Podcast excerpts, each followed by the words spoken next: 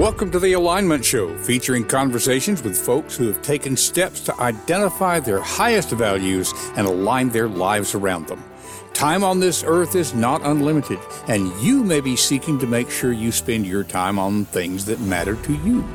These conversations will encourage you and support you in doing so. Now, let's meet this week's guest on The Alignment Show. And good morning, good evening, good afternoon, wherever you are in the world. Welcome to the Alignment Show, episode number 46. My name is Don King. I am your host as usual, and uh, had my camera on when we started up there. You know, that's one of the things about doing live shows. So that's perfectly okay. It's part of what makes us human, right? We have a special guest with us today, whom I will tell you about in just a moment.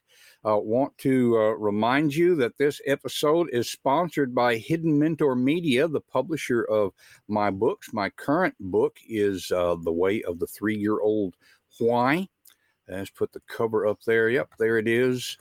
Okay, and, and it's it's the book that's out there, but we're mentioning Hidden Mentor Media because the next book is in the queue. And so, if you would like to be sure that you are able to to uh, find out more about that, uh, go ahead and go to donking.com slash 3yo. We've got it in the crawl down there. Those of you who are on audio only, it's D-O-N-N K-I-N-G dot com slash the number three and the letters Y-O. You can learn about the current book, but you can also be able to get information about the upcoming book called Medium Well. It is the follow-up to the way the three year old Why. We'll continue the journey of some of those same characters, but introduce a new protagonist. Uh, it is out to beta readers right now, so we're anticipating that it will be out in March. So let me tell you a little bit about our guest today uh, and pull that cover off there. Okay been looking forward to this one. She is from Bath, England. And just as an aside here, uh, I was talking with her. You can clearly hear she is from England. Um, and she gave me the correct pronunciation of where she lives. And I can't help but think that uh, as a good old Southern boy, trying to say it properly makes me sound like I'm trying to be uh, posh or something you know like like we have this british accent and this is not really a british accent. This is a southern boy trying to sound british and say bath but i'm just intrigued by so much around Jo Penn. This is sort of like a parish priest getting to meet the archbishop. Um, i'll tell you a little bit about Jo's background. She's she's self-effacing. I, am going to say right now, by the way, at the end of this episode, as the confidence cultivator, I'm going to have some observations about Jo. I don't know if she would see herself this way, but she strikes me as being at this perfect point of confidence. It's at a midpoint, you see, between arrogance on one end and false humility on the other. And so I'll have some observations about that. But if you're not familiar with her, and you should be, then Joanna Penn is an award nominated New York Times and USA Today best selling thriller author under the pen name of J.F. Penn. That's a pen name with a double meaning, as we might say. And she is also best known, perhaps, uh, within the writing community, writing nonfiction for authors. She sold over a million books to readers in 176 countries and five languages. As an independent, that is, an indie author, She's also an international professional speaker, award winning creative entrepreneur. She was awarded the Publishing Commentator of the Year by Digital Book World. Uh, her show, the Creative Penn Podcast, has been downloaded over 9 million times in 228 countries. I didn't even know there were that many countries. And um, I read somewhere that her podcast is in the top 20 podcasts for downloads. She doesn't claim quite that high a figure, but you'll hear that she has quite an impact. And so we recorded this episode. Uh, she had a, a, time conflict and couldn't be on with us live today. But uh, let me get the get it lined up here. Oh, I know you probably get tired of me saying it, but it really is like running a starship sometime. There we are. She couldn't be with us live today, but uh, we will be watching the chat and uh, sharing your comments and observations. I know most people see this through replay, and uh, I think that whether you are a writer or not, you are going to see something here about identifying what's most important to you, taking chances to achieve what's most important to you, and also the insight about reevaluating that every so often. You know, Jo is in the middle of a what she calls a 15 year, uh, I think she calls it a pivot. So, in any case, uh, let's go ahead and get the interview with Jo Penn up here. I'm just so glad to have her on here. Here we go. And as I've already told you, my real self, because this is a recording now, uh, we have a special guest on this week. Uh, I'm going to mention as an aside, she has a long running podcast. And one of the things that I really admire is how smoothly she goes from her intros into the interview and then coming out of it. I've never mastered that. So there's a lot that we can all learn from I, I, call her Jo Penn. She goes by Joanna Penn, and her fiction is J.F. Penn. Let's go ahead and find out about her journey and bring on Joanna Penn. Joe, thank you for being on the Alignment Show. Oh, I'm excited to be here with you, Don. Thanks for having me. Absolutely. Um, you know, I, I said in the promos that I would be fanboying. Uh, that there are three or four of my guests that I have done that with. We had Rachael Herron on here two or three oh, weeks ago. Rachael. And, and, oh my, you know, and so I'm just so glad to have you on here. Uh, we are not primarily a writer's show, but just by the nature of the alignment show, where people are looking at what matters most to them and taking chances very often to bring their mm-hmm. lives into alignment with that. I think writers kind of naturally do that. So we have had a lot of writers on here but we're more focusing on origin stories here. So I, I gave an introduction before getting into the interview so people know a little bit about your background. I got to tell you honestly, I just watched uh, your uh, Draft2Digital episode, the 2024, where you were on with four other people, and it just struck me about how minimalist your bio is. I mean, I, I don't think people would realize that you have. Am, am I accurate in this? One of the top 20 podcasts in the world? No, it's in it, it's based on downloads, but in the top five percent of downloads, which you know, it's a very long running podcast, and uh, I mean that's an interesting thing around this alignment in terms of what you can do for the long term. But yes, I've been podcasting since 2009. I started writing for publication sort of 2006, and started publishing 2008, and have been a full time author entrepreneur since 2011. So it's been one of those long journeys, uh, as you said. Uh, absolutely. And I mean, uh, we're going to get into the origin stuff here in just a second, but one of the first questions that come to mind is when you set out, did you plan or did you ever think that you would be in that top 5%? I mean, there are millions of podcasts out there. You know what? Uh, when did it strike you that, you know, this is really unusual? Does that make sense? Yeah, I mean, I think it's true for the writing career as well, to be honest, and anything that you do over time. So when I decided to start podcasting, and maybe this is a tip for people, like we don't know where, where the feature's going to go. But back in 2008, when I tried to launch my first book, I got on TV and I got on the radio. I was living in Australia at the time, and I sold like two or three books, like literally no books. And I was like, whoa, this is weird. Like everyone says you should get PR and you should do this press release stuff. And I, yeah, sure, I got in the media, but it's not selling any books. So, what can I do to reach people? I was living in Australia. I wanted to reach Americans. And actually, having a British accent is quite a superpower because Americans like a British accent. so, there was that. Also, I had no friends, no, no author friends. I did have some friends in my day job. I was an IT consultant. And I was like, I really would like to meet some authors, but I'm kind of intimidated by them. But what I could do is start this thing and back then, it wasn't even really called a podcast. It was like a, um, sorry, is that your alarm? No, it's it's perfectly okay. It's uh, um, and we're going to leave this in. It's just some restaurant wanting me to come get some food, and I can't leave the house. So you know, this is just frustrating. We've got okay. a snowstorm going on here, folks, as we're recording this. So yeah, this ahead. is real. This is real life. I mean, Absolutely. this is real life stuff. But yeah, back in back in 2009, it was more like downloadable audio, and so I was like, oh, okay, I could I could talk to people like we're talking now. Although when I started, I used to phone people up on a phone, an old school phone, and hold a recording device next to the phone. Like that's literally, and then it moved into Skype, and then like technology moves on, and our ability to do this moves on. And so I was like, okay, I'm just going to start doing it. And then between about 2009 and really about 2014, I, I had very few listeners, but there were very few listeners to podcasts in general. But it was worthwhile to me to keep doing it because I was making a network. I was building, making friends, um, meeting people on the podcast, and Twitter were the main two ways I built a network. And uh, I was still writing and all of that. But really, doing the podcast, the goal was not around any kind of business. And then around 2015, it started becoming viable to make money from a podcast. So then I added my Patreon, I added um, some sponsorship, and over the years, it's now also the backbone of my uh, one of i guess the backbones of my business is the the creative Penn podcast.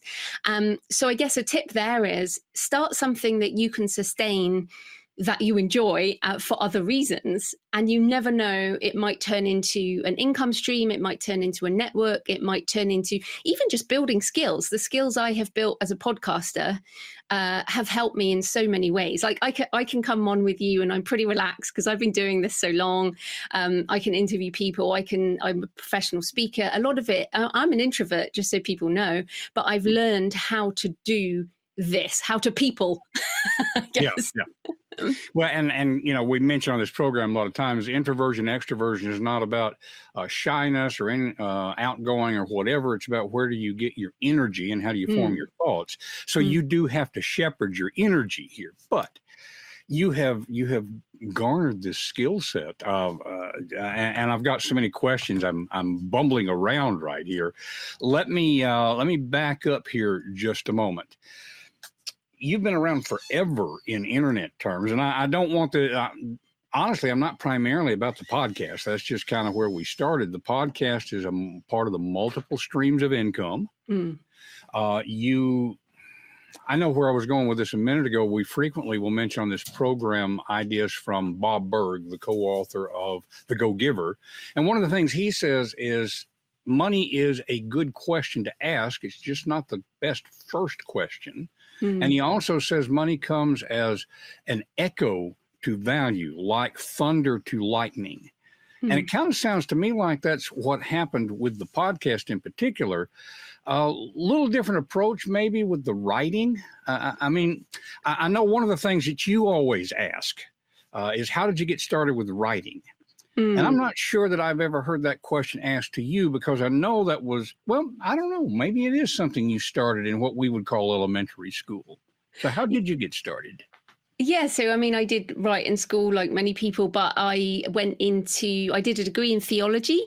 Uh, I know you were a pastor as well, weren't mm-hmm. you? Yeah. And, um, but I, I'm not a Christian, uh, but I have a, I guess, a spirituality.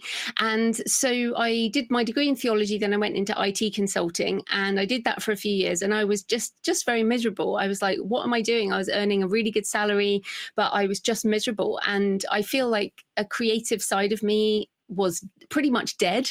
There was just a sort of an ember under all the ashes of corporate life and technical writing and all of this kind of stuff. But it was and, still there. Yeah, yeah, exactly. It is always still there for people. If you don't feel like you're creative, if you're listening, then it is there somewhere. It's just it's been buried under years and years and years of all the things that people tell you you have to do or your responsibilities. And so I was like, uh, and I got to the point I was crying every day at work. You know, I was really super, super miserable. And I used to journal a lot. I've got behind me, you can see on the video, I've got loads of journals down here. And I I was like, oh, I love writing. I, I feel like I love learning. I love writing. I love traveling. Maybe this could be a career. And this was around the time of the four hour work week uh, by Tim Ferriss. That came out and it began to become feasible to make a living writing online. So, blogging, as it was called back then. And so I started learning about this and I thought, oh, that's interesting. And then I got into professional speaking. And the speakers I saw all had books that they self published. They all ran businesses with all these different income streams. And so I do some speaking, but make and just to interrupt just a yes. bit, what were you speaking about at that time? Yeah, so my first book was called Career Change. So I was mainly speaking sort of to corporate people, but in workshops I was running myself. Sort of, if you're miserable in your job, how do you change it? And this is this has been a thing of my nonfiction career. It's like I need to learn something, I learn it, I write a book on it, and then I can teach it.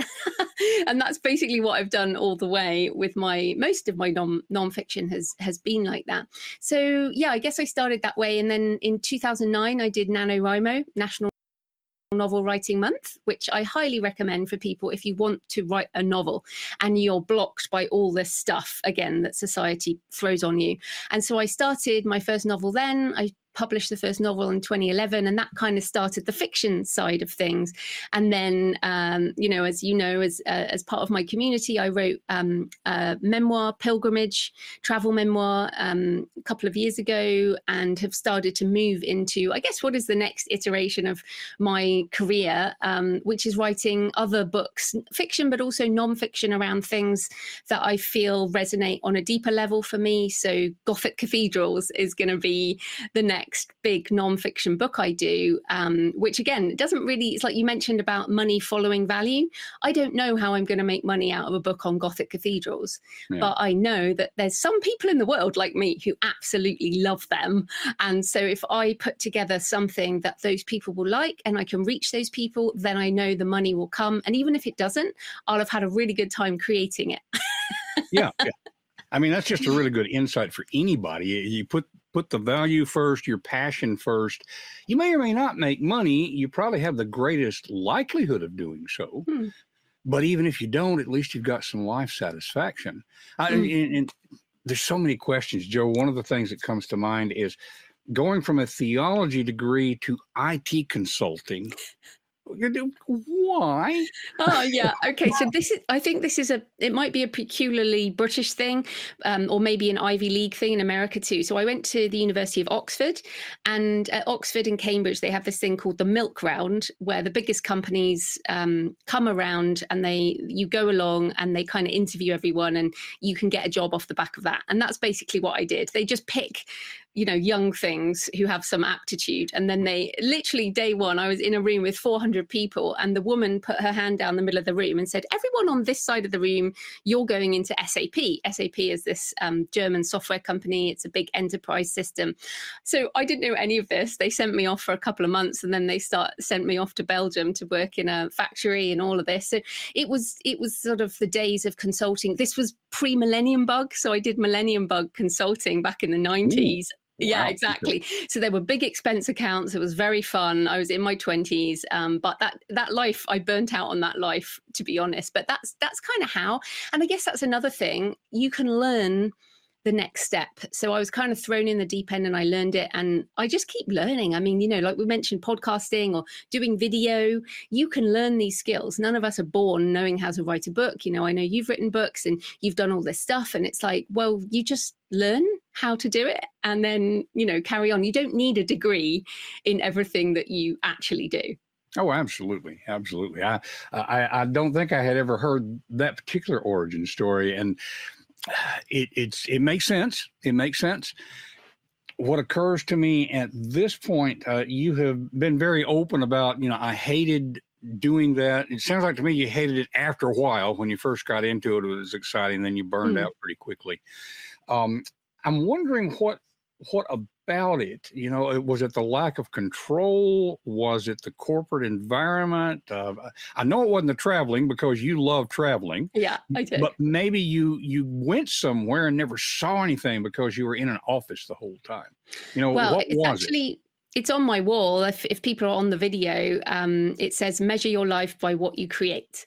Yes. And one of the and now I did that on a screen printing thing, and that's how I I do measure my life. And what had happened is uh, I earned really good money as an IT consultant, but that money, you know, you pay the bills, you go out for dinner, whatever, you have some fun. And then you're like, what did I just do for a whole year? And the IT world is particularly difficult because you might put in a software system and then six months later there's another version and they overwrite it. And just everything everything i did back in the 90s and the early 2000s is all gone now because everything moves on. But behind you again on the video you can see my books. Um, so um, i even though my podcast is digital like yours i still consider that part of my creation because it goes out in the world and it often reach, reaches more people than my books.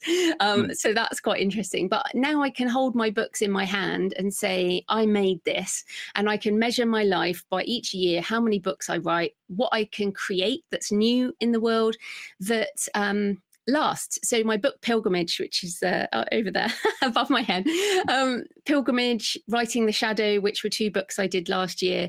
Both of those books are evergreen books that people will find they could find for many many years because when people are called to go on pilgrimage they start looking for books on pilgrimage. And before then they don't look for books on pilgrimage. So um, that and people and writing the shadow is starting to become uh, more obvious to people like oh i can write more about my sort of darker side. And again people who are called into that will find that book. So i have this sort of sense that um, well that's the main reason I, I wanted to get out of of being a consultant. The other thing is you talk about values on the show and my highest value is freedom in terms of freedom of time freedom of money freedom to create what i want freedom to love who i want to love be in the country i want to be in. So and it, to to a point where in a day job where you are kind of you have no freedom when you're an employee really.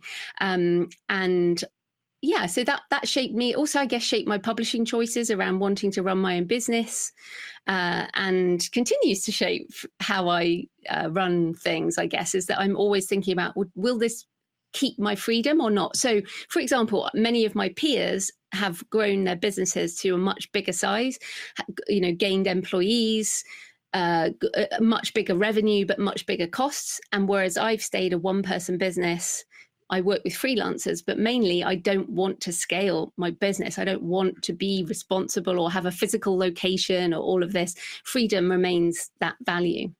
Yeah, so you're in control of it. Uh, mm. You define your own success, which is mm. a, a, great tip. Um, there's so many questions that are that are combining here in my head, Jo, because I know we have limited time here. Uh, let's put out there just as a fact uh, how many books you have, both on the fiction and the nonfiction side. well, that, that's an interesting question. I I, I have this. Uh, it's it's a, it's over forty, but the thing is, um, I was talking to someone else about this. How many times do you count multiple editions? So I have several books that are on like their third edition. Well, yes, yes. Do they get an extra half a point, or how do how do they rank themselves? So yeah. Right, anyway, right. it's over forty. Um, mostly mostly fiction. And, and you know, it's a, a your response kind of points out there's two different ways of thinking about this. There's the books as the creative um, outcome, mm. and then there's books as products. Mm. So you know, if we're thinking in different editions, you've got oh, hundreds, hundreds and hundreds um, uh, you know, the courses and yeah. all that kind of thing.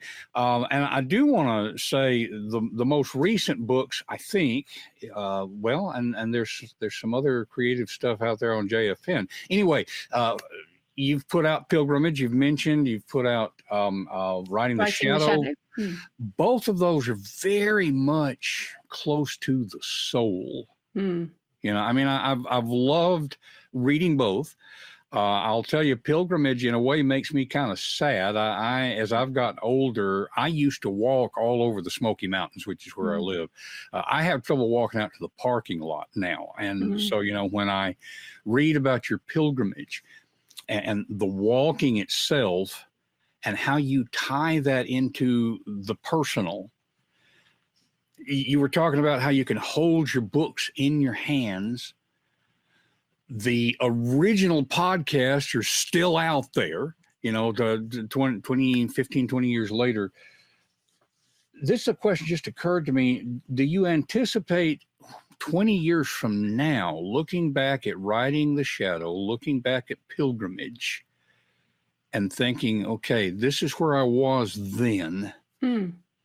You know, what's How yeah, does it work with your ongoing creativity and yet making something permanent? Yeah, well, I think there's a difference between permanent and evergreen. So mm. for me, Pilgrimage, the book I wrote, uh, Pilgrimage, the memoir, is uh, I was going through menopause, mental health issues to do, you know, hormone stuff. Um, it was uh, two of the walks I did in the pandemic. So that is a very, it's a specific moment of my life where I felt a certain way. And pilgrimage encapsulates three so, three solo pilgrimages that I did over that time. But as you say, it's got practical stuff, which is evergreen, but also the, the memoir is also evergreen for the people who read it. Because if people are going through difficulties in their life, pilgrimage is a great way to help with that. It might not solve anything, but it's a really good way to help with problems. To go on a walk where there's a beginning and an end, and every day you know what you're doing. I mean, it's it's the most controlled form of life, probably, where hmm. everything is just like you just get up, you walk, you eat something, you sleep, you get up, you walk. I mean, it's very helpful for therapy. so I feel like even in as you say, so I'm 50 next year. So let's say when I'm 75, I will be a very different person. I'm a different person now than I was three years ago. You're a different person. You know, we are we all change. But what I think is people find our books at the point where they need them. So someone may read Pilgrimage in 25 years, and even though I'm not that person, the book is that book, and it will help them. Um, Writing the Shadow, I think, is also, I hope, an evergreen book that many people don't want right now because they don't understand what tapping into that darkness means, and they're not ready for it. But I feel like again, people will come to that over their life and maybe discover it, maybe not.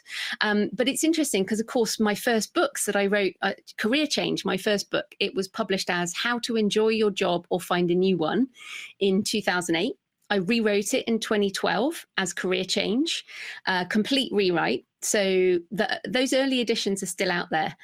Uh, I haven't rewritten it since then, but I don't I almost don't want to because I would have to rewrite the whole book. Because when in 2012 I had just left my job to go full time I knew what it felt like to go through a heavy career change.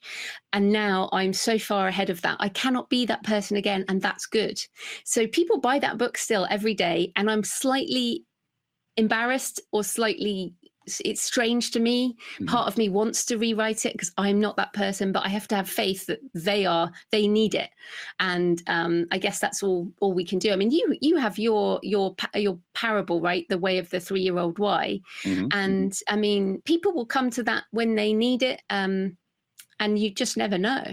Exactly, exactly. In fact, rather than rewriting that original book, it might be worthwhile doing a sequel Well, but that's again how we change. So though uh, there is absolutely no way that the me from 2008 would even have considered writing a book on gothic cathedrals but when i think about how i want to spend my time now i couldn't care less about career change. I do not want to revisit the corporate life at all.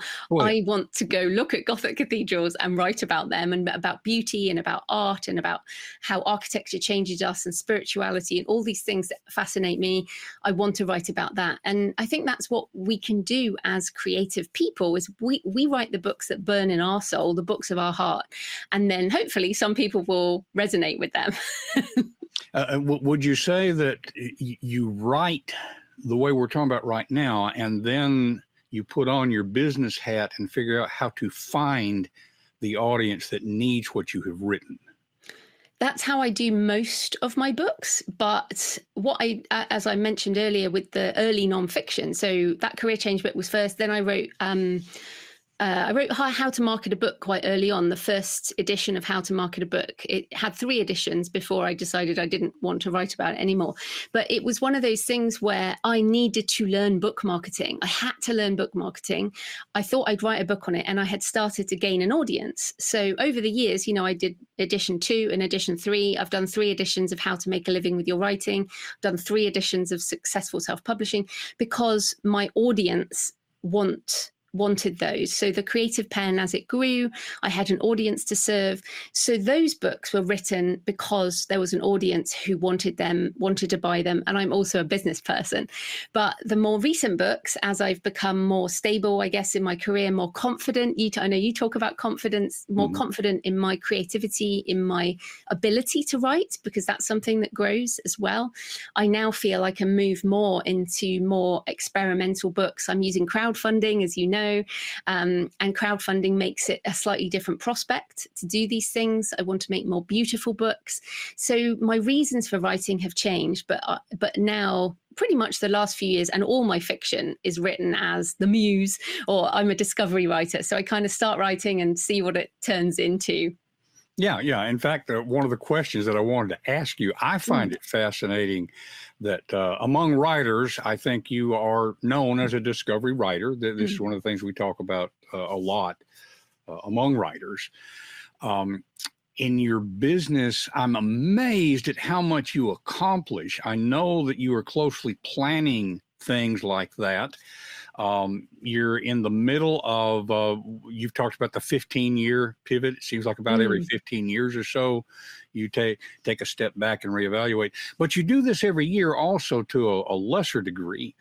I find it fascinating how the planner and the discovery person, not so much writer, but you know, how those two mesh. You know, are, are you are you only a discovery writer in your creative process? Um, Mm. Okay, let me take a step back here. I know your friend Sacha Black, you know, has oh, talked oh, yes, about. Yes.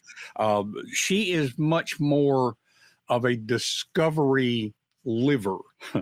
this, not, you know, this is not the term she would use, but you know, I just I picked that up as I listened to her. You know, um, is, I'm I'm bumbling around the question, but I think you know where I'm going with this. Yeah, I mean, I think I think the word intuitive is important, and I don't know if you you've uh, listened to. I did an episode with Becca Syme on intuitive writing. She Becca Syme S Y M E for people listening. She has a book called Dear Writer, Are You Intuitive? And I think that book really helped me because exactly what you're saying. I'm like, how do I I'm very organized. I plan a lot. I plan sometimes years in advance. And yet, I also just follow the muse when it comes to writing. And I think this word intuition, intuition or intuitive is, is important. So I feel like I'm going to write this thing, and then sometimes it doesn't emerge, or I feel like um, I need to write something else and then I change my mind. And so I adjust.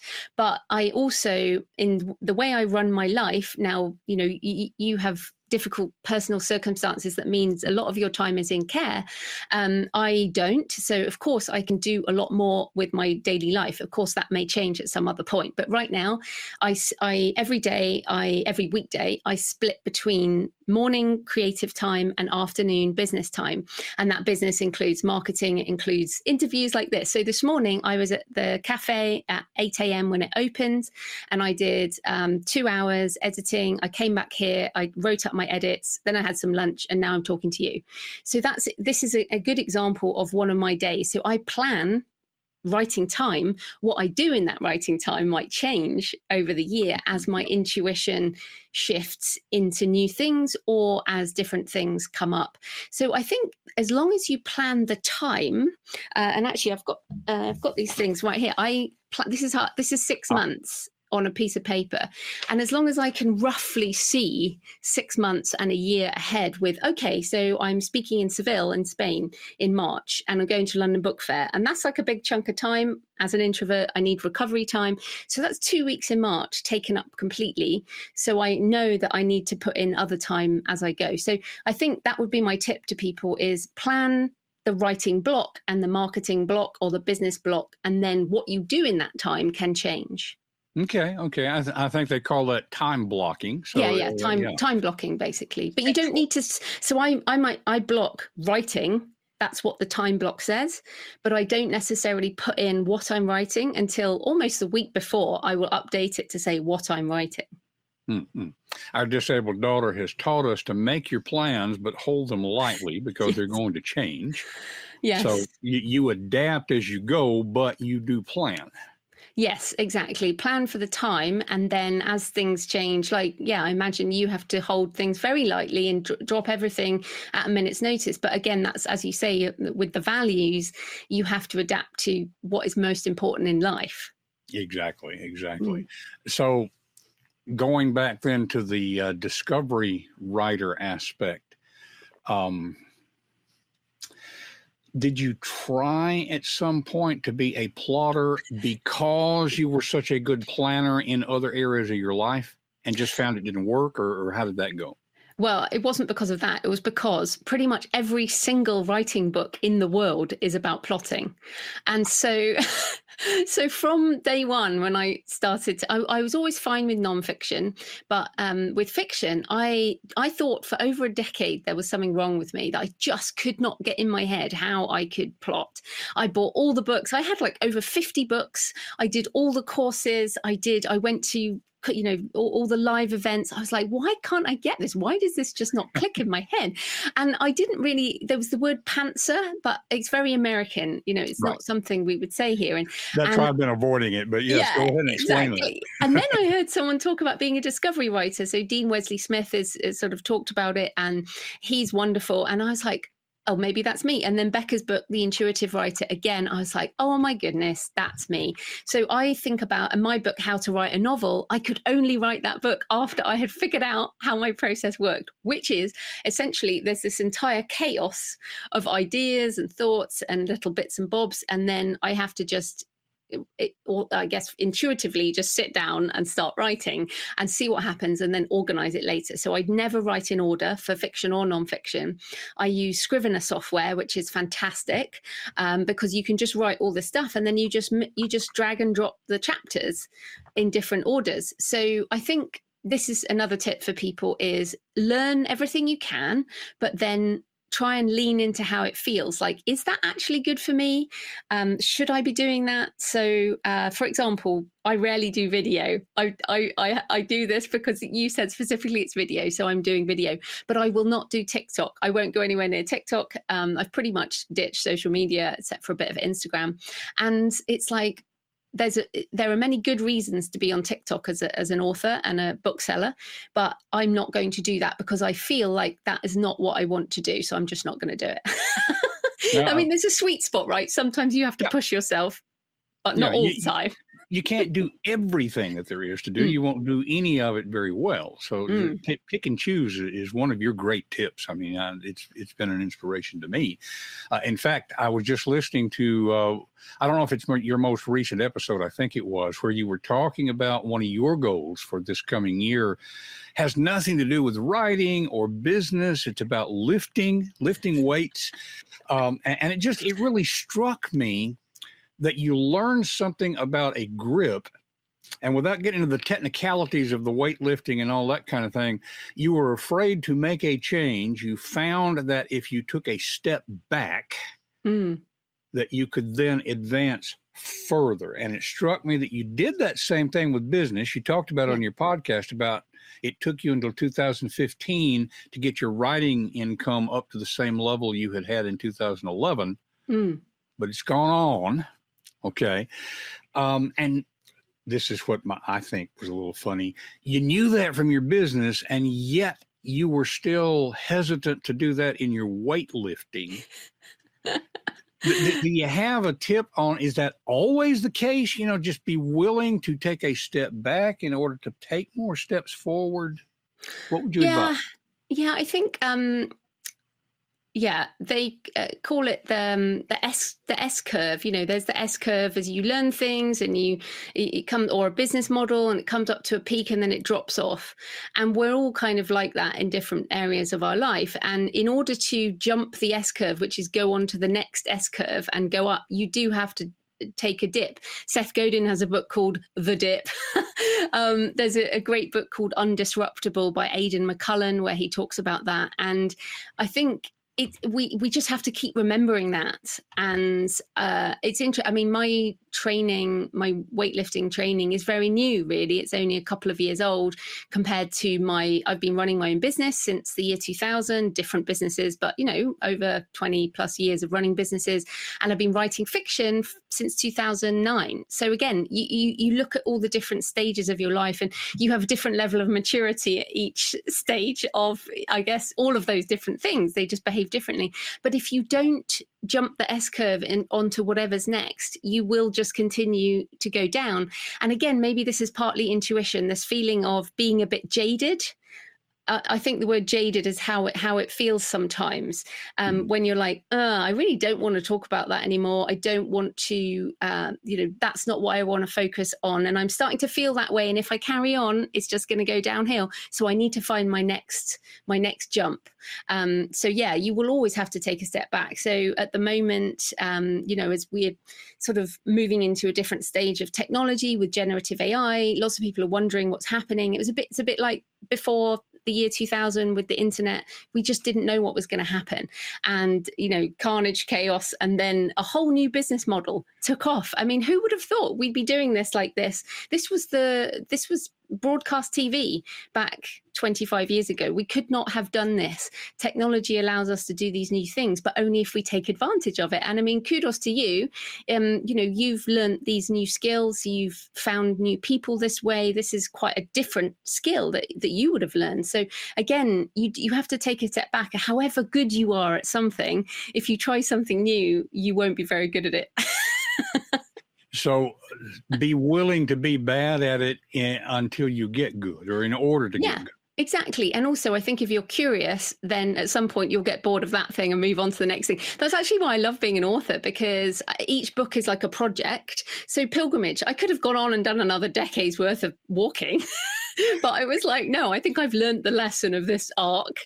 So I'm going to write the book and move on. Uh, I might write another one. I don't know, but it won't be the same book. Um, Gothic Cathedrals, I don't really know what it's going to be, but it will be an interesting journey. So w- we have to keep that I guess, beginner's mind. Otherwise, you know, what's life for? Like you say as well, and I say, memento mori, remember you will die. So, you know, do the best you can with the time you have. Yeah, yeah. It doesn't make you frantic, I don't think. You know, mm. when when you approach memento mori properly. It's just a reminder. In fact, the alignment show came out of, I think, the realization people have that life is short. You don't want to spend it doing something that doesn't matter to you, mm. but you don't want to get frantic about it, trying to cram everything in. And speaking of trying to cram everything in, I'm watching our time here because I know you have to go and so do I. I want to make sure people know how to find various things that you're doing because mm. there's so much there. I'm going to put a QR code up first for Creative Penn books. And for folks who are on here audio only, it is simply the Creative Penn dot com. That's pen with a double N. Uh, I love hearing you say that every week. um, it's uh, and and by the way, one of the things I love about listening to you is I can hear you when you say the creative Penn. You know, it's like you you love saying it. There's just so much passion there. So the creativepen.com is the nonfiction. Uh, and yeah. as part of your uh, let me see here. How do we want to do this? There, there are links. There are links to everything from the Creative Penn. If people are interested in writing, then yeah, thecreativepenn.com. And because this is a video and a podcast, I have the Creative Penn podcast. So that's probably where people will have a look. I have a YouTube channel, so um, that's probably the best place uh, to go. And there's links to my fiction as JF Penn if if you want to go go on from there. So that that's probably just the best thing. And I just realized I've got the wrong QR code up here. This is for Creative Penn Books, which takes you to your store where you can buy the books. Uh, here is the Creative Penn, but you can get to both of them from thecreativepenn.com. And Jo just mentioned her fiction. I want to show you that QR code. This is for JF. That's an old photo. well, this is the one that's on the site, uh, and and I had to ask you: Is this one of your favorite pictures? Because I, I love this picture. I love it too, but it's about a decade old, and I'm like, oh look, I used to be young and beautiful. I mean, it, it's good to have these pictures, but as authors, you know, the more we, this is the other reason to update your book, so you can update your author photo as you get older. well, and, and I, I, do understand that when I'm going to change the crawl here so that it says jfpennbooks.com. That's oh, for the thank fiction. You. Okay. but but the thing that strikes me, and, and I, I, just have to hit on this a little bit, you can see the different personalities of what you're doing with the fiction and nonfiction. Uh, you know, here's here's our our nonfiction. Okay, that's got my fiction as well. yeah, and yeah, they're they're stacked up there. But um, you know, the personality here is is more. You you talked about this in writing the shadow. You know, the, hmm. this this is the professional. This is the good girl. Uh, this is J- the little JF Penn is, is a bit more intense. yes, a little more intense there, and I mean that that's that's the uh, that's where you're really turning in this mm. 15 year pivot. Um, you're not doing away with the podcast. You're not nope. taking the nonfiction books down. Mm. But you've reached a point in your life where you're saying, you know, I haven't given my fiction the the uh, attention I want to this is where we're going with this. And so that's a mm. lesson, I think, for folks listening to this. You know, different stages in life, as you've talked about, you take a step back and you say, what's important now? What do I want to do now? Yeah, and you and don't know what it'll be in ten years. No, exactly. But it's a, it's JF Penn I'm concentrating on, so it's not just a fiction. So Pilgrimage uh, is written by J.F. Penn. Gothic Cathedrals will be under J.F. Penn. So I'm actually moving into, as well as more fiction, more non-fiction, but in the realm of spiritual spirituality adjacent let's call it um, mm-hmm. which is pretty much all of my novels have aspects of spirituality history um, religion psychology so that's the kind of travel and so that's the area i'll be writing more non-fiction into so it's not so much that jf penn is just fiction it's that jf mm-hmm. penn has a real interest in these other things um, and doesn't want to write books for writers anymore yes yes and, and understanding that is the JF Penn personality, if we can put it like that. Mm. Uh, this is going to be more of the personality of the nonfiction for JF mm. Penn, whereas the Joanna Penn has been more of a business kind of thing. It's not so yeah. much fiction, nonfiction, but uh, is the personality of JF Penn the reason that you're doing the nonfiction under JF Penn? Yes, uh, primarily, and also as just as a business angle um, with the algorithms online. Um, Joanna Penn's books are uh, you know for authors self-help for authors and jf penn is is a completely different uh, brand basically so when we create these things and this might be a tip for other people too if you feel like one brand or one name i mean these are all my names i'm not hiding anything um, but uh, it's like okay that brand doesn't isn't really what I want anymore. So I can pivot into a new brand. Um, and who knows, maybe I'll have another one at some point. But this is a common thing with authors. They'll use different names um, for different aspects. So again, something for people to consider as they look forward uh, into the future or want to pivot. Like what doesn't serve me anymore in terms of the direction that I'm going. Okay. Okay. Now, I'm looking at the clock and I know we need to wrap up here. I could talk with you for hours and I love the opportunity. Thank you, thank you, thank you. But I like to ask a closing question. Mm-hmm. And that question is usually there will be something that you wish that I had asked that I either didn't know to ask or forgot to ask or whatever. What would that question be and what would your answer to it be? Uh, no, I, I don't have anything. I just like to have a conversation and hear what's important to you and your guests. So yeah, I've I've had a great time. I hope this has been useful. Absolutely. I know it's useful to our listeners, and I want to thank you, thank you, thank you for taking the time to come on. I don't think we said, maybe I said in the introduction, um, you are in Bath, England. Am I remembering that yeah, correctly? We, we say Bath, Bath, Bath. over okay. here. yeah. I, when I was in England back in the 1970s, I found over there that those folks that I was talking to liked hearing a Southern American accent. Oh, we uh, do. We love your accent too. It's lovely. this works out together, uh, and yeah. I'm hoping I'm hoping to make it to Author Nation maybe. Oh, I might meet you then. Absolutely. Yeah. yeah. Hope, hope we can do that. Well, again, thank you, and I'm I'm going to have to learn from you about how to give the interview back to my other self here. But we will wrap things up for this week. And uh, Don, take it away. All righty. Wow. That uh, I, I told her once we stopped recording that this was the highlight of my year. And she said, We're just two weeks into it. Yeah, but this is going to be a highlight, maybe the highlight. So I'm just so grateful to Jo for taking the time because she is incredibly busy. Now, this is a longer episode than usual, but I wanted to share a couple of quick observations. Uh, I, I, mentioned about as the confidence cultivator, one of the things that I observe uh, about Jo, I think that she really is in the, the perfect spot as far as confidence. You see, most people tend to go to one extreme or the other. There's the Dunning Kruger at one end, where you think you're a lot better than you are. So that kind of leads to arrogance. Many of us wrestle with imposter syndrome. And through false humility, we may rob the world of the benefit of our experience, our insight. Um, I, I, don't detect a hint of arrogance in Jo. Uh, and yet, she also is aware of the impact that she has in the writing community. Uh, through, by doing that, I believe she is best able to serve and to help people. Uh, she's also been open about her own struggles with um, uh, insecurity, I guess, for lack of a better term. And in my mind, I think, wow, if Jo Penn struggles with insecurities, then it's perfectly okay that I do. And I hope that things like that might be helpful to you. One other observation over the years, I don't know if she would think of it this way, but I've observed as a, as a speaker, as somebody who studies communications and all that kind of thing. I believe the most frequent word I hear from Jo is interesting.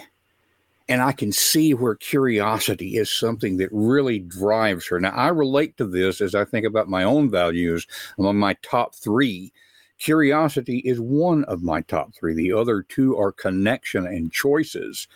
And so, choices is like the freedom thing she was talking about. So, she really does exemplify having thought about her values, whether or not that is a term she would have used or not.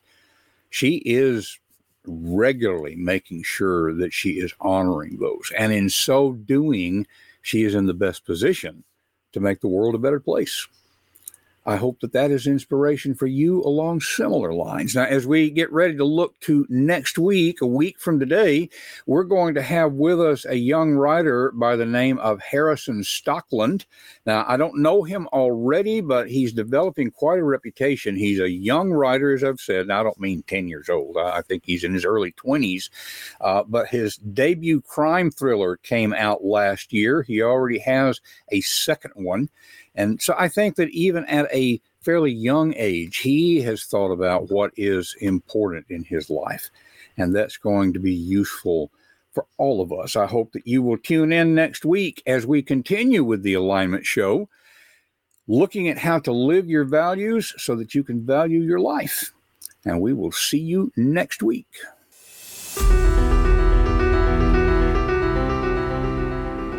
That's it for this week's episode of The Alignment Show.